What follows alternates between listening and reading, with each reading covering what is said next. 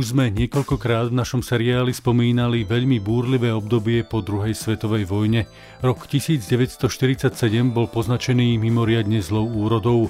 Najviac boli postihnuté suchom naše regióny, a to Šaľa, Šamorín a Komárno. Navyše ešte stále nebolo poľnohospodárstvo na takej úrovni, aby sa dalo skonštatovať, že je po druhej svetovej vojne už obnovené. Už sme spomínali, že slovenské regióny boli veľmi zničené a obnova pokračovala skutočne len veľmi pomaly. Navyše v tomto čase situáciu komplikoval aj nedostatok osív na zakladanie úrod. Aj napriek tejto situácii bolo dôležité zásobovať obyvateľstvo potravinami. Nemohli sme sa veľmi spoliehať na dodávky potravín zo zahraničia, ak nespomíname pomoc UNRA a pomoc s dodávkou obilia v spomínanom roku 1947. Ako hovoria odborníci, Slovensko malo v tom čase zásobovanie založené na samozásobovaní rolníckých rodín vlastnou produkciou. Trh bol v podstate ovládnutý čiernym obchodom. Napriek tomu tu vraj pretrvávala povinnosť štátu zabezpečiť aspoň minimálne dávky potravín pre obyvateľstvo, ktoré nemalo vlastné zdroje takejto produkcie.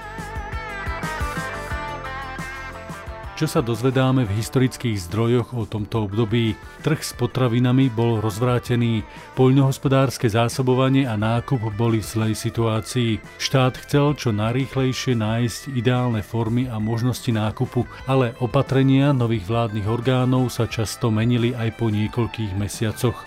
Na jednej strane nebolo reálne sa spoľahnúť na voľný systém predaja potravín, zároveň si bol štát vedomý zabezpečiť obyvateľstvo aspoň v minimálnych rozmeroch.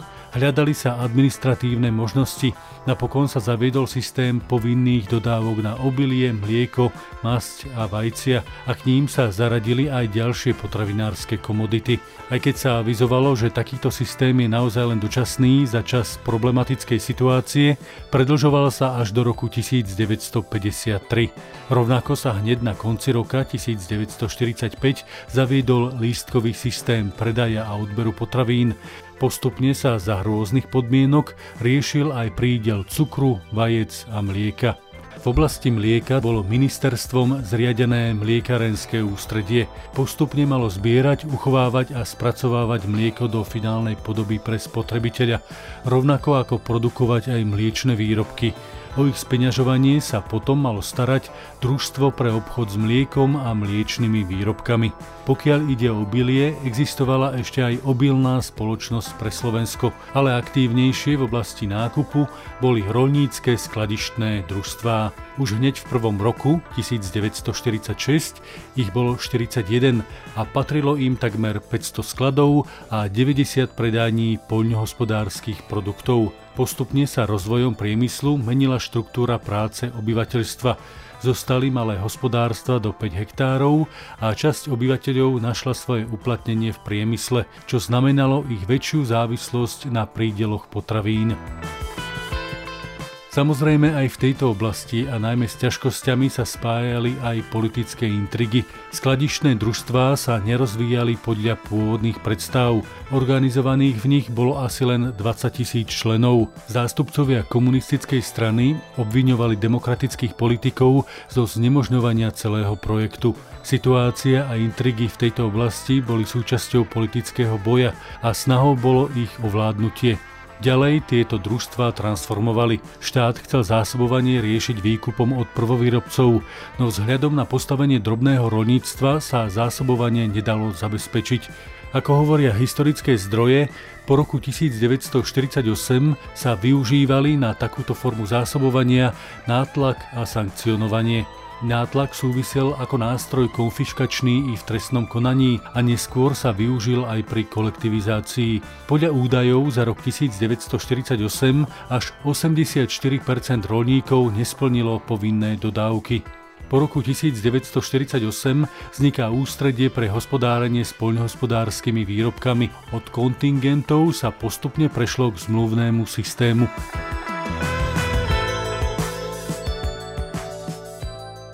Po druhej svetovej vojne sa systém výkupu obilnín nemenil.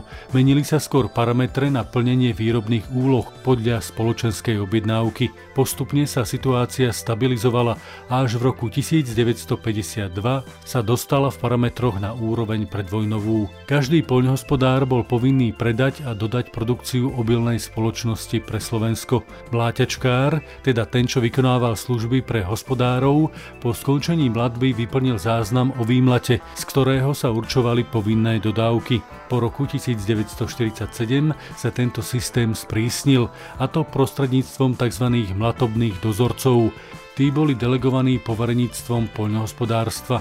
Prax vraj ukázala, že aj keď mláťačkári nezapisovali všetko bilie, podobne sa správali aj mlatobní dozorcovia. Časť obilia sa rolníkovi ponechávala pre zásobovanie, pokiaľ išlo o jatočný dobytok, už v roku 1946 sa prostredníctvom národných výborov stanovilo, koľko kilogramov jatočného dobytka sa týždenne musí odovzdať. Z okresu sa stanovil kontingent na obec a ten sa potom rozpísal na rolníkov. Neskôr sa kontingentový systém upresnil podľa toho, koľko sú užívateľia poľnohospodárskej pôdy povinní vyrobiť. Podobne to bolo aj pri chove ošípaných. V prípade domácich zakáľačiek sa odovzdávala časť slaniny. Pokiaľ ide o mlieko, režim bol regulovaný podľa aktuálnych pomerov v jednotlivých rokoch. Od roku 1948 existovali aj v tejto oblasti kontingenty, ako na podniky, tak aj pre jednotlivcov opäť podľa systému rozpisu na počet hospodárov. Po splnení týchto povinností pre miestne vyživovacie komisie mohli potom výrobcovia predávať mlieko voľne za voľne dohodnuté ceny.